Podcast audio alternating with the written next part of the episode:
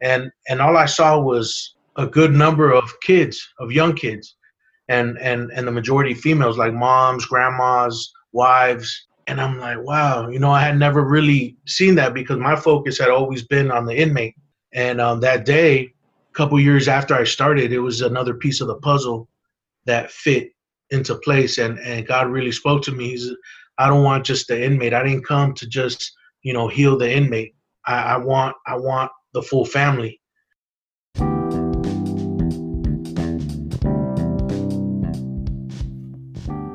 Hi, I'm Jen Slumac, and this is my podcast, Just Say It. Today and the next two episodes, we're going to be on a journey of a three part series with Hector James, founder and creator of Reentry Faith Initiative. This is a gentleman that I have worked with and spoken with on many occasions. The work that he's doing for folks re entering the population after incarceration, and also trying to equip the churches to handle the influx of fathers and mothers coming home is just noble and beautiful work. This is part one of three.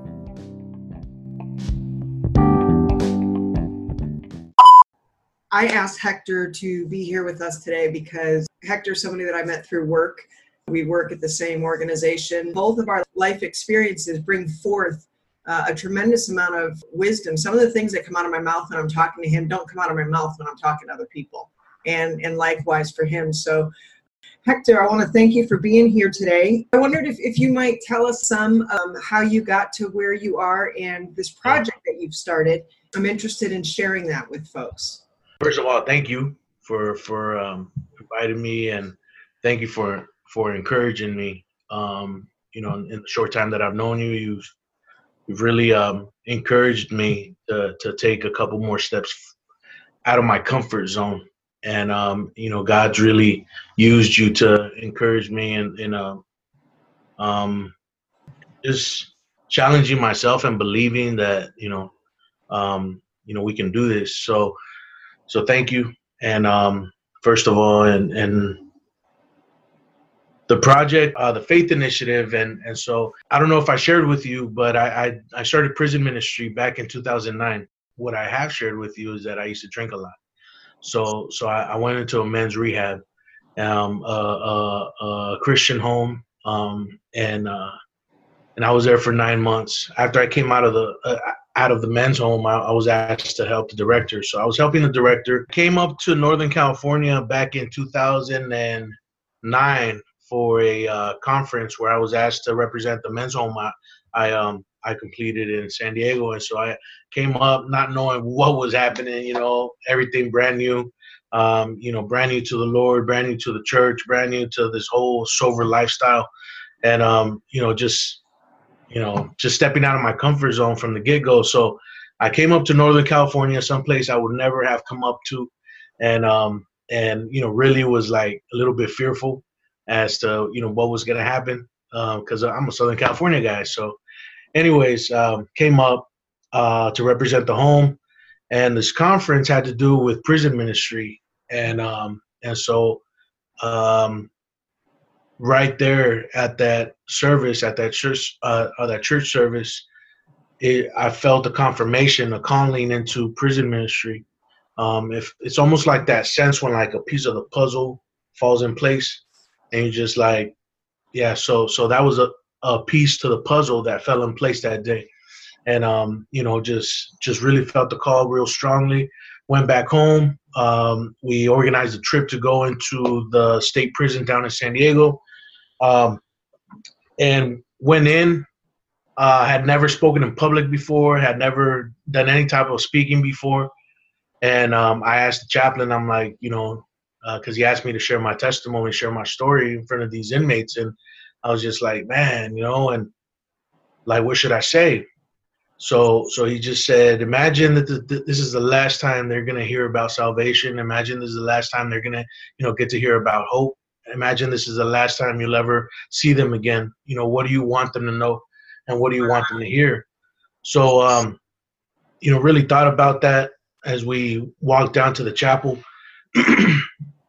and um, I remember shaking I remember just everything inside of me was shaking, and I got up in front of this room of like 30 inmates, um, older men, um, you know, and and uh, everybody was just staring at me, and I just started speaking.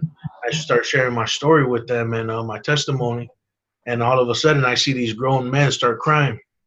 So, um, you know, uh, when I saw that when I was speaking, and just the whole experience of that, I knew that that that was another piece of the puzzle that's that fell into place um, that moment that day. So um, the group I went in, we were about ten of us that went in that day. I was the only one out of that group that kept going. So every Saturday, every Saturday, I would wake up in the morning, get ready, head head out to the prison, um, and meet the the uh, the volunteer chaplain there, and she would uh, walk me around, and I would you know spend the whole Saturday from sun up to sundown, you know, just going to all the different yards and and um and uh you know just trying to do something, just trying to help, just being around that atmosphere. So I say all that to give a little bit of, of background story. So I, that started in 2009. I started volunteering every Saturday for years, right? And and in 2011, um, I was no longer supervised, so I, I could go in and and um, and have my own service and just um, you know God gave me a lot of grace with the uh, with the um, administration at the prison and, and with the chaplains, the volunteer chaplains. So I was able to go in and run program by myself, and um, uh, we started a Spanish uh, ministry in there, um, and and on one of my Saturdays that I was going in, there was I would walk in through the staff entrance, and I felt this clear voice um, ask me, "What do you see? Look around. What do you see?" And um, as I'm walking in through the staff entrance, I'm looking around, and there's uh, the visiting center where all the families of of the inmates are getting ready and being screened and being searched to you know metal detectors and and and all I saw was a good number of kids of young kids and and and the majority females like moms grandmas wives um, all different ages but just the majority females and and kids and and um and I'm like, wow, you know, I had never really seen that because my focus had always been on the inmate. My focus had always been on the on the on the guys that were inside. And um, that day, um, a couple years after I started, it was another piece of the puzzle that fit into place. And and God really spoke to me. He's, I don't want just the inmate. I didn't come to just you know heal the inmate. I, I want I want the full family so so I want the whole family. I, I didn't want I don't want just one person. I want the whole family. So um I had never I, it just blew my mind because I had never really under understood or seen that behind every one of those inmates, behind every individual, there was a, a, a family unit around him or her. See, and, uh, Hector, this this is this is what I love about our conversations is uh, the expanse uh, that your passion reaches to. I mean, your understanding through this journey, and thank you for sharing it with us moment to moment here, because it's really, um, I've known a lot of this, but I didn't know exactly how it all sort of came together. And um, my experience of teaching inside of the jail, I also had the uh, men who were incarcerated in my in my daily life, but only when I started hearing about the visitation and, and all of the stuff, really truly recognizing the impact that their being there has on the lack of stability of the family. Yeah. Right? And that how that's handed down and how that um, adds to the destruction of our neighborhoods and our communities and our and our hope. Yeah. Yeah. So um, I just really appreciate you you bringing that forward. Um, and so when you realized that the whole family was what you were being called to speak for, to, and, and with, what what next? What happened next? So um, you know, um, the it's my whole teaching, my whole engagement with the inmates was different. So so my uh, as my focus started changing from okay, you know, you know now you're you, know you're um, you know coming to Christ, you're coming to the Lord, you're coming to your faith into your faith, you're being grounded in faith but what's happening when you leave? What's happening when you go home? you know, how's your home life looking like? You know, what happened at home that caused you to be in this place? What caused you, you know, all that destruction in your family? What, you know, what consequences is there to you being here in this place? So my whole, my whole teaching, um, my whole speaking just opened up. Um, and I started touching on points that were sensitive to a lot of these men. So a lot of these men, I, I mean, I, you know, for example, I, I met this older, um, you know, Mexican um, individual um, you know, would would would just be really quiet, you know, during um, our, our, our time together. And then one day, I just I just asked him, you know, what happened? You know, what happened?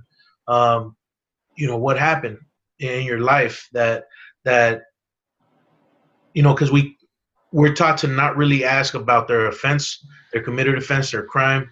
Um, but I just I just wanted to know what happened because he looked like a normal he, could have been my you know my grandfather you know he could have been my granddad. And, and so i'm like you know what happened man? And um and and we were talking about kids we were talking about our families. And so um you know he started sharing with me that the reason he was locked up was because he got caught smuggling. Um but the reason he got caught smuggling or the reason he was smuggling was to put his son through university. Um, you know, because his son was studying to be a doctor here in the United States. Um, and and one of his books was a couple hundred dollars, four or five hundred bucks for a book, and um, his son didn't have that money, and they and, and it was a poor family, so he he said I'll, I'll have to do whatever I have to do, and um and and started smuggling drugs, you know, and and um those type of stories, you know, where I'm just like, you know, I was able to understand a lot of things that that a lot of people don't get to hear or understand, so, anyways, I was just my whole um, approach to every inmate was different. Uh, we started talking about families. We started talking about their children. We started talking about their wives, their ex-wives, um, you know, their mothers, their fathers, um, and what they wanted. You know, and and so a lot of these men, what uh, what they expressed, I mean, over the years, was just that they just wanted to be like at peace with everybody. They just wanted peace. They just wanted this, um, you know, to be able to come home um, and they wanted peace in the home. You know, they wanted um, for everything to be cool. You know, they just wanted to work. You know, they wanted to, you know, go to church. They wanted just a normal life, what we would consider normal. Um, you know, and so what happened in 2015, uh, I put all my volunteer experience, my all my years um, of experience, volunteer experience in the prison. I put it on a resume. Um, I put everything, all my volunteer stuff on a resume, um, you know, and and and um, you know my, my volunteer experience in, in, the men's home, um, and and uh, as assistant director, as uh, volunteer counselor in the home. I um, I got registered as a drug and alcohol counselor. Um, you know, so one of my chaplain friends was like, "Hey, you know, have you have you thought about registering?" And I'm like, "No," and um, he said, "I just did it, man, online. It's easy you know, and it opened up a lot of doors for you. So I registered as a drug and alcohol counselor. I fixed up my resume and I sent it out. You know, I sent it out and I just said, Lord, I just want a job that that pays me enough, one, to pay my bills, but I want it I want it to be tied into what my calling is. Um, so Health Right, you know, uh, picked me up and I started case managing parolees um, down in San Diego. so um, that's really the beginning of, of, the reentry part, you know, the reentry part, because my whole focus was just inside. But then as, as time started going by, um, God started opening up ways or, or, doors for me out here in the community as to, you know, you know, getting these folks um, and the people that I was serving inside, getting them uh, connected to the resources that they need out here to, to one day have that peace and have that healing happening in their families. Um, you know, so that's where the the faith initiative comes in. You know, it starts it starts building from that. You know, out here as in community and and, and um, um, as a church. So I'm really active in my church. I'm really active in church. Um, you know, God saved me, and that's where my conviction comes from. Um, you know, my whole new outlook on life. So my purpose and my calling is very central to everything that I do um, and and and I and I'm really grateful for that because everything stems out of that. you know, um, you know, my marriage, my kid, um, you know, my job, uh, ministry that I do. It's just everything's connected. So, um, you know, I thank God for that, and and um, yeah, so that's how you know I ended up here. And I, you know, God brought me back to Northern California. Um, he, he gave me the position I have right now, where I'm I'm, I'm, I'm working with with uh, guys that are coming home, and um, and this faith initiative, you know, which you know hopefully you know starts growing in the next year. But I think it is. I think it is. It's it's a uh, it's an opportunity to reach churches. So there's a lot of churches that go in and minister to uh, the inmates inside, but there's none. There's no continuation or no follow up. Very little follow up uh, once these men come out.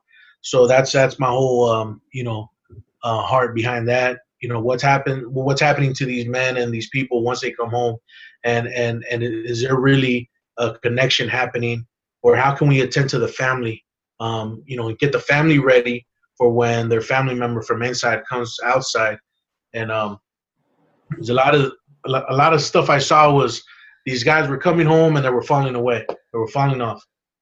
We've had some wonderful conversations just about understanding the stigma on folks who have been incarcerated, on folks uh, perceived to have mental illness, on folks um, dealing with homelessness, on folks dealing with addiction, and and how so many barriers are created by um, by the beliefs that the public holds of individuals who have found themselves in these situations without ever hearing the stories of the individuals who find themselves in these situations. And what I know, uh, and what I, I believe that a lot of people have experience with as a woman in long term recovery, or as people who have been incarcerated or dealt with mental illness or, or depression or anything, what I know is that I begin to absorb the world's ideas of me and uh, that the shame that is produced from that mm-hmm. becomes a barrier that i have to learn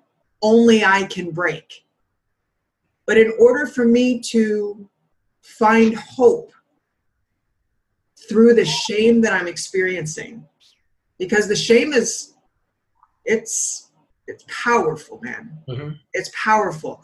And in order for me to see light on the other side of that, some really critical components need to uh, engage. It's been my experience that a lot of times the church uh, will take secular society and sort of deem it as evil, but mm-hmm. secular is really just a lack of religion. So, what we're dealing with here is um, a social climate of having had having been hurt by the church often not always but often particularly these uh, folks on the margin that we've spoken of so far. But we also have a church that is trying to bring people to a spiritual life to a to a god and to uh, a better way with with fear it seems around the human experience. Mm. right? And so there's uh there's sort of this this lack of connection between we are a human being who is going to struggle with things and we need we need a set of principles. We need some structure. We need some guidelines. We need some community. We need some faith to find our way out of uh, this hopelessness. People feel that way. Yeah. you know people feel that way. And, and the only thing i, I would i would add add is just uh, it's like when we come into recovery you know, the first step in recovery is to admit, you know, admission, and then being humble enough, being and being real enough to see myself as I am truly. Yeah. Church, no church, whatever. You know, if we can't if we can't come up, come to that point inside a church or outside a church, our, our growth is going to be stunted. You know, our our our um our life experience is going to be not what it should be you know and so you know we always have to have that that um you know that openness and accept accept a lot of things about my true condition because that's the open door. That's the door that opens right into into everything else. When people are confronted initially about their sin about their condition about certain things a lot of people aren't ready aren't ready for that. So they feel hurt they feel attacked they feel judged they feel all that. But a lot of times it's the church's attempt to get to that person to that point of being able to see things clearly that causes a lot of that uh, that bumping heads. Because if you tell somebody, "Hey, man, you're a drunk," stop. Nah, f you. I, you know, what I mean, I'm just having fun. Well, and that's a thing that I think is critical from um, from the recovery movement is the recognition that when somebody is in pain, when somebody is in shame, when somebody is in a downward spiral, yeah. the last person who's going to be able to pull them out of that inactive downward spiral is somebody that they could perceive is judging them. Yeah. Right? Yeah. So the yeah. misperception of a wife saying, Why do you do this to me? Don't you love me? Don't you love your kids? or you know a friend saying bro man you got it good what are you doing knock it off or god forbid uh, clergy saying you know you the devil has a hold on you and you're going to hell and what you know this kind of language to somebody who is living sort of choking in shame. Yeah. What it sounded like to me when folks tried to point out that I needed to stop drinking or I needed to behave differently, what it sounded like to me was, oh my God, my cover's blown. They know I'm a mess and I'm not worth it. Why am I even trying? That's what I heard. I didn't hear, I love you. Yeah. There's yeah. hope. Mm-hmm. I didn't hear, I love you and I want better for you. I didn't hear, I don't understand what's going on. I'm so confused. I love you. Can you talk to me? I didn't hear any of the things that people were saying. Right? The the the tragedy of of shame is it it's this like twisted filter yeah. that gets between you and I. Yeah. And what the recovery movement came to understand and sort of give us as a society, in my experience, is this idea that we need a peer. Mm-hmm. We need somebody who understands where I'm at, somebody who's been in the downward spiral, who understands it, who can speak of it. Don't even tell me what I need to do. Tell me what you've done and let me decide from this place without your judgment whether I want to join you. Right? Yeah. Because when I was in shame, and when people that I spoke to in the jails who were incarcerated were in shame, and as you said earlier, all they wanted was a home that worked. All they wanted was peace and a job and and and church. Now, I'm not saying that everybody who's incarcerated is that clear on what they want. A lot of folks who are incarcerated are going to benefit from being incarcerated right now. That's yeah. that might be the that might be the bottom that they needed. It might be the uh, the timeout, the break, the drying out, the sobriety moment that they that they need. Some folks need to have it imposed in order to shift. Yeah. I think we could all do a, a you know a better job at it.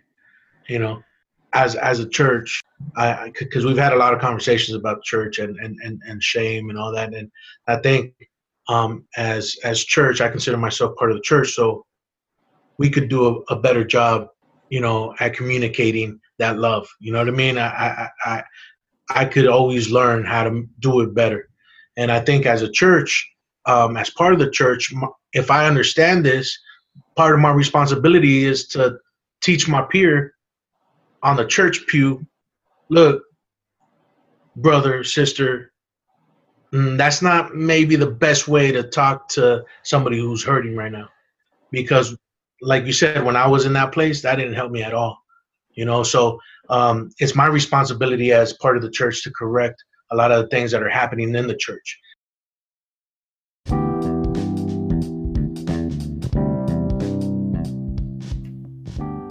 I'm Jen Slumac, and this has been Just Say It. This was part one of three interview with Hector James, founder of the Reentry Faith Initiative in Northern California. Join us next week as he begins to tell us about the point of this initiative, which is building a bridge between incarceration and healing. There's three steps. He'll go into them next week. I do hope that you'll join us. Take care.